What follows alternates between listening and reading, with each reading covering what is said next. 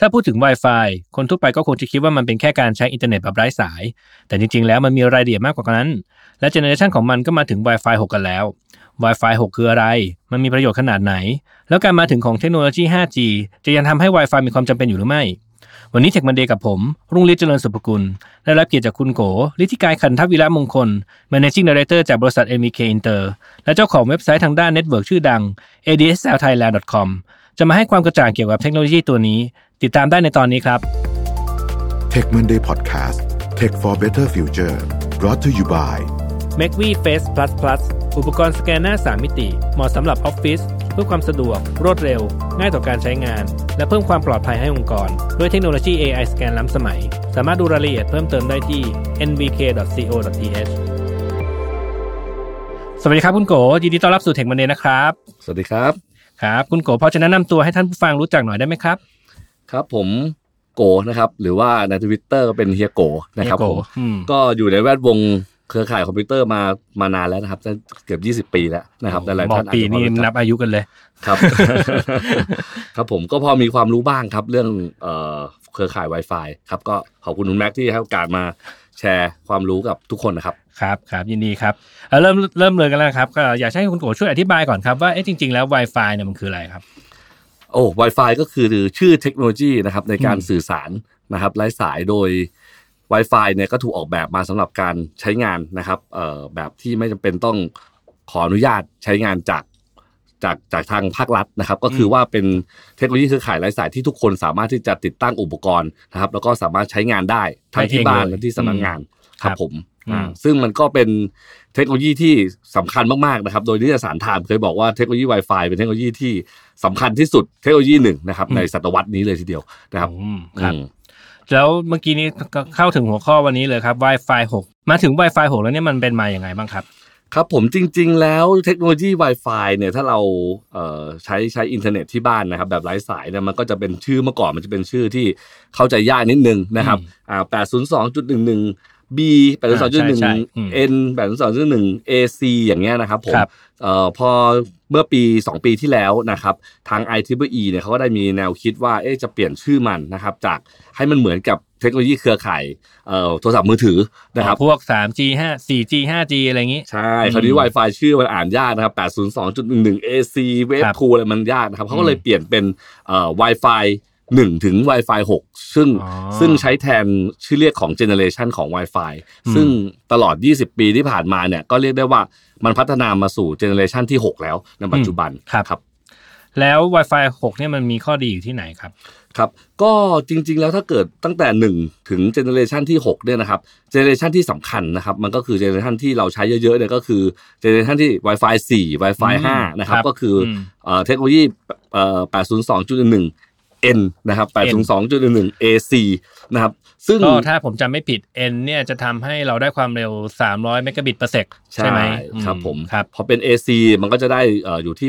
860เมกะบิต per sec โอ้เดี๋ยวนี้เราได้ 860 เลยเหรอ ใช่โอ้ครับ AC ผมอืมยิ่งเป็นเทคโนโลยี AX เนี่ยตัว Wi-Fi 6 เนี่ยนะครับครับมันสามารถที่จะมีความเร็วได้ถึง 10 gigabit per sec นะครับ10กิกะบิต per sec ไม่ได้ใช่ฟังผิดใช่ไหม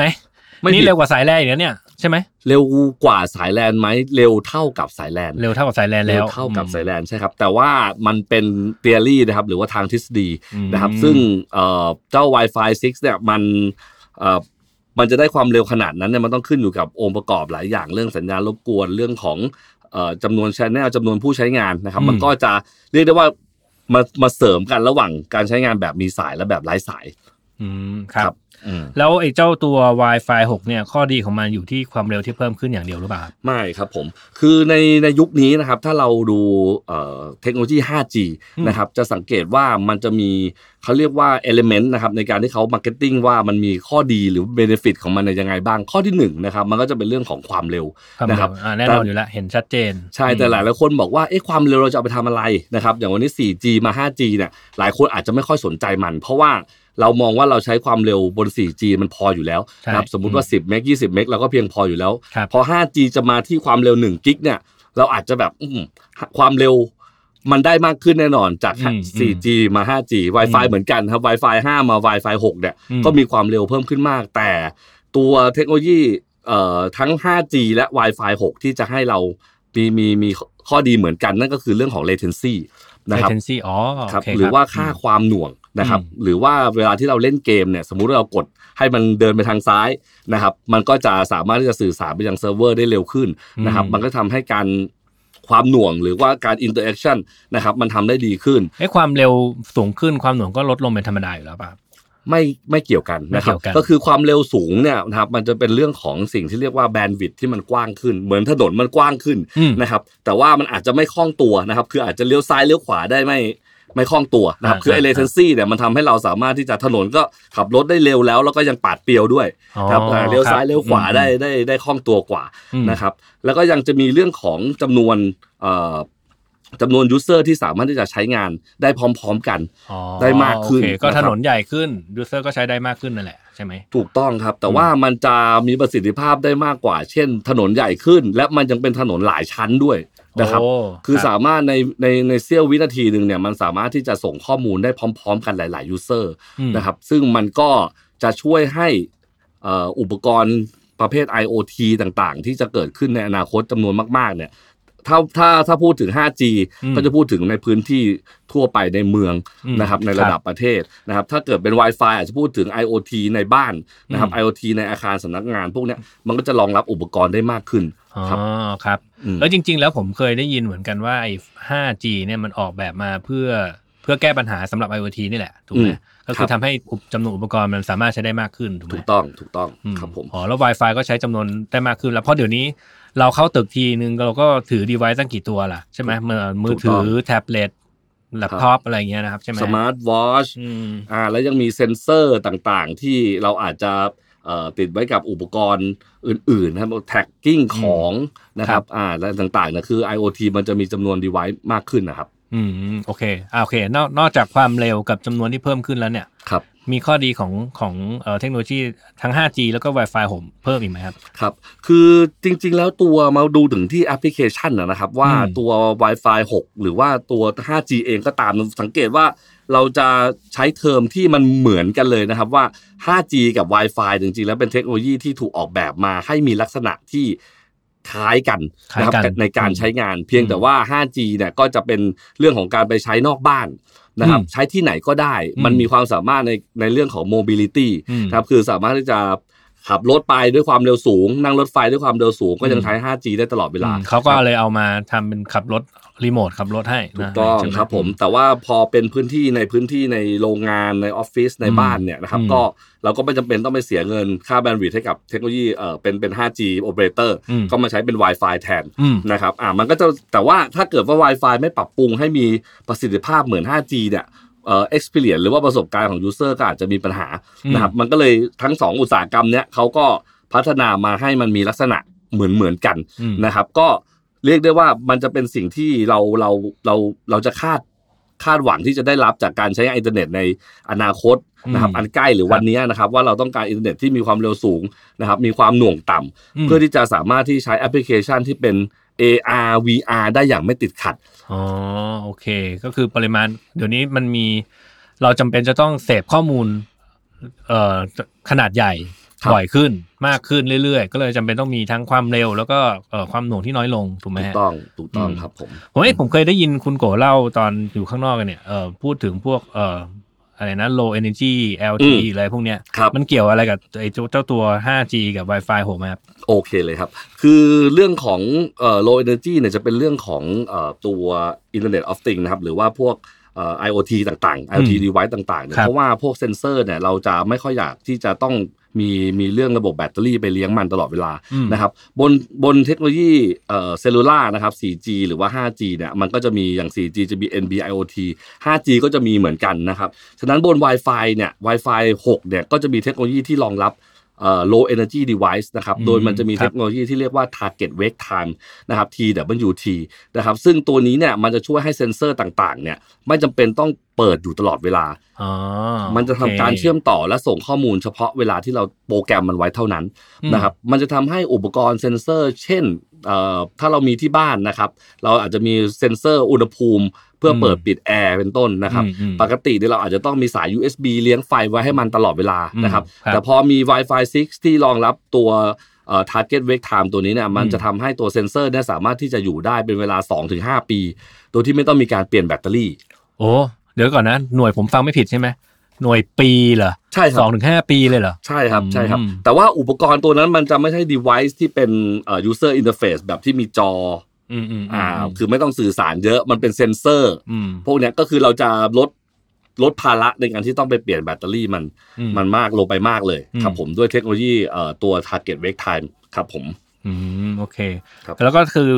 เอ่อการมาถึง 5G กับ Wi-Fi 6 นี่ก็น่าจะพร้อมๆกัน เพื่อทำให้มีความเร็วสูงขึ้นทำให้ experience มันเหมือนเหมือนๆกัน คือ 5G ก็คือภายนอกอาคารครับ Wi-Fi ก็คือภายในอาคาร ใช่ถูกครับไหมผฮะมใช่ แล้วถ้าเกิดว่า เอ๊ะแต่จริงๆมันก็กับมันก็แปลกๆอยู่เหมือนกันนะคือจริงเดี๋ยวนี้ 5G มันก็น่าจะสัญญาณมือถือมันก็คือเหมือนจะครอบคลุมภายในอาคารแล้วเหมือนอืกันมอืมแล้วถ้าเกิดว่า 5G มันดีพออมประหยัดพลังงานมากขึ้นมีแต่ข้อดีทั้งนั้นเลยอืมเราจึงต้องใช้ Wi-Fi ไหมครับ อ่าครับเป็นคำถามที่ดีครับอืมเพราะว่ามันก็มีความห่วงใย ไม่ใช่ห่วงใยต่อเทคโนโลยี Wi-Fi มาตั้งแต่ยุค 4G ทีหนึ่งแล้วนะครับว่าถ้ามี 4G แล้วเนี่ย Wi-Fi มันจะจังจำเป็นอยู่ไหมอืมนะครับครับเพราะว่าในเมื่อ 4G วันนั้นถ้าเราได้รับการเอ่อ ได้รับข้อมูลเนี่ย 4G ก็จะเร็วได้มากถึง1 gigabit per second อืมนะครับเราก็วันนี้ถามคุณแม็กว่าคุณแม็กต่อ 4G ตลอดเวลาไหมเวลาอยู่ในออฟฟิศอืมนะครับครับ ก็ไม่นะครับ เราก็พอเวลาเรามี Wi-Fi เราก็มักที่จะเชื่อมต่อ Wi-Fi ก่อนเสมออมนะครับ เพราะว่า 4G เนี่ยเป็นเทคโนโลยีที่เอ่อผู้ให้บริการมีต้นทุนสูง ในการสร้างเครือข่ายอ๋อนะครับอืมทำให้แพ็กเกจเนี่ยมันจะสังเกตได้ว่าถ้าเกิดเราต้องการใช้แบบ Unlimited เนี่ยอืมมันจะมีราคาที่ค่อนข้างแพงอืมนะครับในปัจจุบันก็จะมีมูลเอ่อราคาประมาณ 8-900 บาทถึงพันกว่าบาทต่อเดือนขึ้นไป ใช่ใช่ไหมครับทำให้เอ่อ user ที่เข้าถึงแพ็กเกจแบบ Unlimited เนี่ยน่าจะมีไม่เกิน 5%ของจำนวนผู้ใช้งานทั้งหมดนะครับอ๋อจำนวนผู้ใช้งานบน cellular network ส่วนใหญ่เนี่ยจะเป็นการใช้งานแบบ Limit Data นะครับอืมก็คืออาจจะได้เดือนหนึ่ง10 gig ครับ10กิกะไบต์นะครับ5กิกะไบต์อืมนะครับหรือว่าเป็นแบบเติมเงินอืมนะครับซึ่ง user ทั่ว ๆ ไปเนี่ยก็เอ่อยังจะมองหาการเชื่อมต่อ Wi-Fi อยู่ เพราะว่าเอ่อการเชื่อมต่อ Wi-Fi ส่วนใหญ่จะไม่เสียค่าบริการ Data นะครับอ่าใช่อ่าอืมถ้าเพราะเป็นเป็นอุปกรณ์เราเองนี่ถูกไหมใช่ ถ้าเป็นที่บ้านเราก็จ่ายรายเดือนเป็นอินเทอร์เน็ตเอ่อ fixed broadband อยู่แล้วอืมนะครับหรือว่าไปพื้นที่สาธารณะไปห้างไปร้านอาหารเขาก็จะให้บริการฟรีถูกไหมครับใช่ใช่ซึ่งสังเกตว่าทุกวันนี้เราก็ guest Wi-Fi เนี่ยก็ยังมียังมีบทบาทสำคัญอยู่ในแง่ของการให้บริการเอ่อร้านอาหารห้างสรรพสินค้า หรือว่ามหาวิทยาลัยต่างอืมๆนะครับครับอ่าซึ่งเช่นเดียวกันนะครับเมื่อเป็น 5G ยิ่งจะทวีความเอ่อเขาเรียกว่าต้นทุนเนี่ยจะมีความจำเป็นต้องลงทุนสูงมากบนเทคโนโลยี 5G อืมนะครับทำให้นะครับตัว โอกาสที่จะทำให้ 5G เนี่ยสามารถอืมที่จะมีพื้นที่ครอบคลุมภายในอาคารเนี่ยครับอาจจะต้องใช้เวลาจากนี้ไปไม่ต่ำกว่า 5 ปีอืมนะครับอืมสังเกตได้ว่าเอ่อกว่า 4G เนี่ยจะมีพื้นที่ครอบคลุมภายในอาคารได้มากอย่างทุกวันนี้เนี่ยก็ใช้เวลาประมาณ 4-5 ปีเหมือนกันนะครับซึ่งตัว 5G เนี่ยโดยเฉพาะเทคโนโลยีที่เป็น High Band นะครับก็คือตัวที่มีความเร็วสูงมาก ๆ ของ 5G เนี่ยมันจะใช้ความถี่ เอ่อ30 26กิกะเฮิรตซ์ครับนะครับ พวกนั้นเนี่ยมันจะทำให้ตัวหนึ่ง base station ของเขาเนี่ยอืมมีขนาดพอๆกับ Wi-Fi เลยอืมนะครับเขาต้องติดตั้งถ้าจำเป็นจะใช้ 5G เอ่อตัว NR นะครับแบบ New Radio นะครับเอ่อเพียวๆ ไม่ใช่แบบ standalone นะครับ คือเป็น 5G เลยเนี่ยอืมนะครับที่ความถี่ high band เนี่ยมันจะมีความถี่ที่สูงกว่า Wi-Fi อีกประมาณเกือบ 10 เท่านะครับทำให้โหสิบเท่า ใช่ครับโอ้คือครับ Wi-Fi ตัวนี้เราใช้5กิก นะครับ5 gigahertz 5 gigahertz ใช่ใช่นะครับแล้วถ้าอืมเป็น Wi-Fi 6E ก็จะใช้6 gigahertz ใช่ไหมครับที่เมืองไทยยังไม่ได้ให้อนุญาต แต่ว่า 5G เนี่ยใช้ไปถึงเอ่อ26 gigahertz นะครับโอ้โอเคใช่อืมมันมีความถี่สูงมากๆนะครับพอความถี่สูงมากๆ แน่นอนว่ามันจะมีผลต่อ obstacle หรือว่าพวกสิ่งกีดขวางเนี่ยอื มมากนะครับ มันจะลดอืมทอนสัญญาณไปมาก ฉะนั้นเนี่ยการติดตั้งเบสสเตชันเนี่ยมันจะต้องถี่มากอืมๆนะครับอ๋อถึงจะได้โอเคความเร็วสูงมากอืมๆแบบที่ 5G ใช่ควรจะเป็นนะครับอ่าอ่าแต่ 5G ที่จะลอนช์มาก่อนนะครับ หรือว่าที่ลอนช์มาแล้วในปัจจุบัน เช่นเอ่อที่ความถี่ 2,006นะครับ หรือที่ความถี่ 700เมกะเฮิรตซ์ที่กำลังจะลอนช์เนี่ยนะครับ พวกนี้เนี่ยมันก็เป็น 5G แบบไม่ใช่ 5G แบบที่เราจะจะคาดหวังว่ามันจะเร็วความเร็วสูงสุดอืมครับๆมันเป็น 5G เพื่อปู coverage ครับ นะครับก็อาจจะได้ latency ที่ดีขึ้นอืมแต่ bandwidth ก็อาจจะไม่ได้เห็นว่ามันเอ่อสูงไประดับหลาย ๆ กิกะบิตอืมนะครับก็คือจะเห็นความเร็วอยู่ที่เอ่อระดับประมาณ 1 กิกถึง 1.5 กิกะบิต per second แต่ของจริงนะครับก็คืออมตัว high band radio ที่ใช้ frequency สูง ๆ เนี่ยมันจะมีความเร็วเป็นระดับเกือบเกือบ10 10 กิกะบิตได้ ซึ่งต้องใช้เวลาอืมแล้วก็ใช้เม็ดเงินในการลงทุนค่อนข้างสูงอืมฉะนั้นก็สรุปได้ว่า Wi-Fi เนี่ยยังเป็นสิ่งที่เอ่อ ยังจำเป็นอยู่นะครับ โดยเฉพาะสำหรับ Enterprise หรือว่าในออฟฟิศอืมนะครับครับเพราะเราก็คงจำเป็นที่จะต้องมีการสื่อสารภายในองค์กรอืมนะครับอาจจะมีอินทราเน็ตนะครับเราคงจะไม่อนุญาตบางทีออฟฟิศเนี่ยก็ไม่อนุญาตให้เข้าถึงเซิร์ฟเวอร์หรือทรัพยากรภายในองค์กรมาจากอินเทอร์เน็ตภายนอกอืมก็ต้อง access ข้างในด้วยด้วยด้วย Wi-Fi อืมนะครับแล้วเป็น guestเข้าอะไรไปก็ว่า ถูกต้องแล้วถ้าครับในบ้านเราเนี่ยนะครับอืมจะต้องไปใช้ 5G ทั้งหมดเดี๋ยวผมคิดว่ามันใช้เวลา อาจจะเป็นไปได้นะครับที่ 5G จะมาแทน แต่ต้องใช้เวลาในการ transition อืม at the end แล้วเนี่ยมันเป็นไปได้อย่างมากครับว่า 5G จะมาทดแทนอินเทอร์เน็ตแบบมีสายอืมในหลาย ๆ กรณีนะครับอืมอาจจะ5ถึง10 ปีจากนี้ไปอืมอืมนะครับครับอ่าครับผมอืมเอ้เมื่อกี้นี้เห็นคุณโกพูดถึง Wi-Fi 6 กับ 6E อืมอืมอืมมันมันยังไงนะมันต่างกันยังไงนะครับ ครับผมก็ Wi-Fi Wi-Fi 6 ในปัจจุบันเนี่ยนะครับอืมมันใช้ความถี่5กิกะเฮิรตซ์อ่าเลขมันจะพันพัน 5G 5G Wi-Fi เออ6มันใช้เออ5กิกะเฮิรตซ์อืมอ่านะครับ ซึ่ง5กิกอันนี้เป็น unlicensed band นะครับ คือเล่านิดนึงระหว่าง license กับ unlicensed band คือเทคโนโลยีเซลลูล่าที่แตกต่างกับ Wi-Fi ชัด ๆ เลยก็คือว่าครับเซลลูล่าคือ license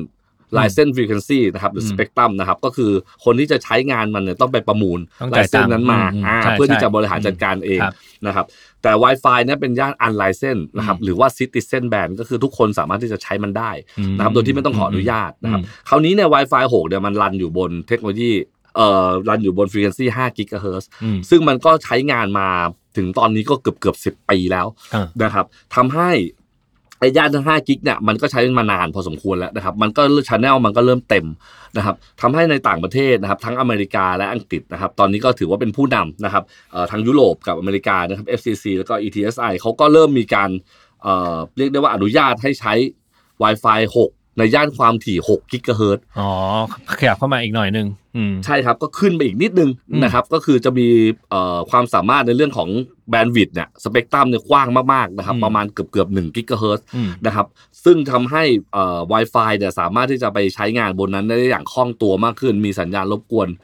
ลดลงอืมนะเพราะ Wi-Fi ทุกวันเนี้ถ้าเราสแกนเปิดเครื่องขึ้นมาเราอาจจะเจอ SSID หรือว่าชื่อ access point เนี่ย บางทีเต็เป็มนไปสิบหมดเลยี่ยสิบใช่สามสิบใช่อันเลยออออใช่ครับผมมันมีการ utilize ไปเยอะแล้วนะครับอืมบางทีครับมันช้าเนี่ยมันไม่ใช่เพราะว่าเอ่ออินเทอร์เน็ตเราช้าบางทีข้างบ้านเราใช้ความ channel เดียวกันเออมันก็แบ่งช้าแบ่งกันแบ่งกันใช้ใช่อะแล้วพอเวลามีเรดาร์ครับของของเครื่องบินอืมนะครับ ถ้าเราไปใช้ความถี่ย่าน mid band นะครับ ประมาณช่อง 40 กว่าถึงช่อง 50 กว่าเนี่ยอืมนะครับ เมื่อมีเรดาร์มันเอ่อ ผ่านมาเนี่ยเราจำเป็นต้อง drop Wi-Fi ตัวนั้นลง เพื่อให้เรดาร์ทำงานผ่านเสร็จก่อนเออใช่ใช่เพเขาเรียกเขาสำคัญกว่า ใช่เออ DFS เออนะครับ พอครับพอเรดาร์ผ่านไปแล้วก็ค่อยกลับมาใช้ได้อีก คือมันมีช anel อยู่ประมาณ 20ช anel แต่ใช้ได้จริงแบบเต็มๆเนี่ยอยู่แค่ประมาณสัก 12ช anel นะครับซึ่งตัว Wi-Fi 6E เนี่ยที่รันบนย่านความถี่6กิกเนี่ยครับนะครับจะได้ช anel มากกว่านะครับอืมอีกเยอะเลยนะครับทำให้มันมันน่าจะใช้งานได้ได้มากขึ้นนะครับ อืมอืมฟังดูน่าจะน่าใช้เหมือนกันนะทั้งความเร็วสูงขึ้นประหยัดพลังงานอะไรนู่นนี่นั่นนะครับครับ ถ้าตอนนี้อยากจะเปลี่ยนinfrastructure ของเราทางออฟฟิศไปใช้ Wi-Fi 6 เลย ต้องทำยังไงบ้างฮะครับผมก็ตอนเนี้ย device เราเองเนี่ยนะครับจริงๆ ผมว่าคนที่ซื้อโทรศัพท์มือถือตั้งแต่ปีที่แล้วอืมนะครับถ้าเป็นรุ่น flagship เอ่อ iPhone 11นะครับ หรือว่าซัมซุงรุ่นใหม่ๆ S20 อะไรพวกเนี้ยนะครับเอ่อมันรองรับตัว Wi-Fi 6 หมดแล้วนะครับผมอ๋อแล้วก็มือถือ อืมแบรนด์จีนย่อๆลงมา vivo oppo อะไรพวกเนี้ยนะครับอืมที่เครื่องหมื่นกว่าบาทขึ้นไปเนี่ยนะครับอืมหรือหรือไม่ถึงหมื่นเดี๋ยวนี้ไปอืมแปดแปดแปดเก้าพันเนี่ยครับมันรองรับ Wi-Fi 6 หมดแล้วอืมนะครับก็คือดีไว c e มันรองรับแล้ว สิ่งที่เราจะต้อง เปลี่ยนก็คือตัว access point access point ครับอ๋อตัวโอเค access point ก็คือตอนนี้เนี่ยถ้าเกิดเป็นที่บ้านเราก็ง่ายๆนะครับก็คือ operator ทุกวันนี้ก็จะเริ่มมีแพ็กเกจที่แถม Wi-Fi 6 มาแล้ว อ๋อเริ่มมีแถมแล้วเหรอแถมครับ6อย่างเลยเหรออืมสาม BB ก็มีอืม AAS ก็มีครับนะครับทูก็เริ่มมีแล้วอืมนะครับ ทุกคนก็ผมคิดว่าไม่เกินเดือนนี้เดือนหน้าทุกคนจะลอน Wi-Fi 6 อย่างเต็มตัวอืมนะครับครับ เพราะเพราะอะไรเขาต้องทำแบบนั้นครับ เพราะว่าตอนเนี้ยถ้าเราใช้ Wi-Fi 5 ธรรมดาเนี่ยอืมเราซื้ออินเทอร์เน็ต1 gig มา ก็ใช้ได้ไม่เต็มใช่ มันจะ test speed ด้วยมือถือได้ได้อย่างมากประมาณ 600 meg อืมอืมนะครับไม่เกินนี้อ่านะครับเพราะว่าแม้แต่ iPhone เรามันอาจจะรองรับ Wi-Fi 6 แต่ AP มันไม่ใช่เออนะครับฉะนั้นเนี่ยพอเขาลอนช์ Wi-Fi 6 ออกมานะครับตัว AP เนี่ยมาใช้กับโทรศัพท์เมื่อ1 gig เนี่ยเราจะ test ได้ถึงประมาณ 980 990 meg เกือบ1 gig เต็มอือๆ โอเปอเรเตอร์เขาก็อยากจะโอเค คุณซื้อ1 gig แล้วอย่างน้อย test speed ให้มันใกล้ๆเคียง1 gig หน่อยเพราะลูกค้าจริงๆก็เวลาทดลองก็เขาก็ไม่รู้หรอกว่ามันคืออะไรเนาะคือเขาก็เปิดใช่เขาก็เปิดดีไวที่เขามีนั่นแหละ แล้วก็ดูถูกต้อง speed ว่ามันเป็นยังไงอ้าวไม่ถึงนี่ถูกต้องเออตกลงฉันซื้อมาเสียตังค์ไปตั้งเยอะทำไมไม่ถึงล่ะอะไรอย่างงี้ก็โวยวายไปเนาะถูกต้องครับผมก็ก็เนี่ยครับก็ก็ต้องเปลี่ยนตัว access point นะครับซึ่งวันเนี้ยถ้าจะลงทุนในโดยเฉพาะออฟฟิศนะครับถ้าเป็นอืม enterprise ฟังหรืออะไรอย่างเงี้ยนะครับครับตอนนี้เนี่ยผมคิดว่าเอ่อ คงจะเป็นทางเลือกที่เหมาะสมที่สุดในการ adopt ไปใช้ตัว Wi-Fi 6 แล้ว คือถ้าจะติดตั้งอะไรใหม่ก็ Wi-Fi 6 เลย ตอนนี้ถูกไหมก็ถ้ามี budget เพียงพอครับอ่า budget เพียงพอไม่ต้องลงใหม่อะครับ คือถ้าเกิดตอนนี้อืมไปลง Wi-Fi 5 เนี่ย ถึงแม้มันราคามันอาจจะถูกลงนะครับ คือบางแอปพลิเคชันที่คนไม่เยอะก็อืมก็ไม่จำเป็นอืมนะครับ แต่ถ้าเกิดเป็นออฟฟิศที่คิดว่าจะมีเอ่อคนมาค่อนข้างหนาแน่นอืมนะครับ แล้วก็ครับจะมีการเจริญเติบโตต่อไปอะ ผมว่า ลงทุน Wi-Fi 6 วันนี้ไปเลยก็ค่อนข้างคุ้มแล้วครับอืมเพราะมันอยู่นานๆเนาะใช่ครับผมเราไม่ต้องซื้อใหม่บ่อยครับๆโอเค วันนี้น่าจะครบถ้วนครับอะก่อนจะจากการคุณโกมีอะไรอยากจะฝากให้ท่านผู้ฟังไหมครับ ก็อยากจะฝากให้ทุกคนนะครับ ติดตามรายการนี้กันแล้วกันนะครับหวังว่าจะมีอะไรดีๆเดี๋ยวนี้มาเล่าให้ฟังบ่อยๆครับผมคุณถามไม่ได้ให้ผมเตรียมเลยอออ่าได้ได้โอเคครับดีดีครับโอเคงั้นก็ขอบคุณทุกท่านที่ติดตามนะครับจนกว่าจะพบกันใหม่สวัสดีครับครับสวัสดีครับ ธุรกิจอีคอมเมิร์ซเป็นธุรกิจที่เราจำเป็นต้องเข้าใจลูกค้าให้มากที่สุด นี่เป็นเหตุผลที่ผมพัฒนา 198 beauty com เพื่อทำให้ลูกค้าของเราได้สิ่งที่ตัวเขาต้องการจริง ๆ เราอยากจะช่วยให้ลูกค้าเลือกผลิตภัณฑ์ที่เหมาะสมกับตัวเขาเอง ด้วยการใช้ Data และความเชี่ยวชาญในตลาด Health and Beauty ของเรา แต่ทีมเรายังต้องการคนมาช่วยในการพัฒนาสิ่งใหม่ๆ ไปด้วยกัน ถ้าคุณเป็นนักพัฒนาที่สนใจโลกของอีคอมเมิร์ซแล้วแล้วก็ ผมกำลังมองหา Mobile Developer ทั้ง iOS และ Android Full Stack Developer E-commerce Data Scientist แล้วมาร่วมงานกันนะครับ Tech Monday Podcast Presented by NVK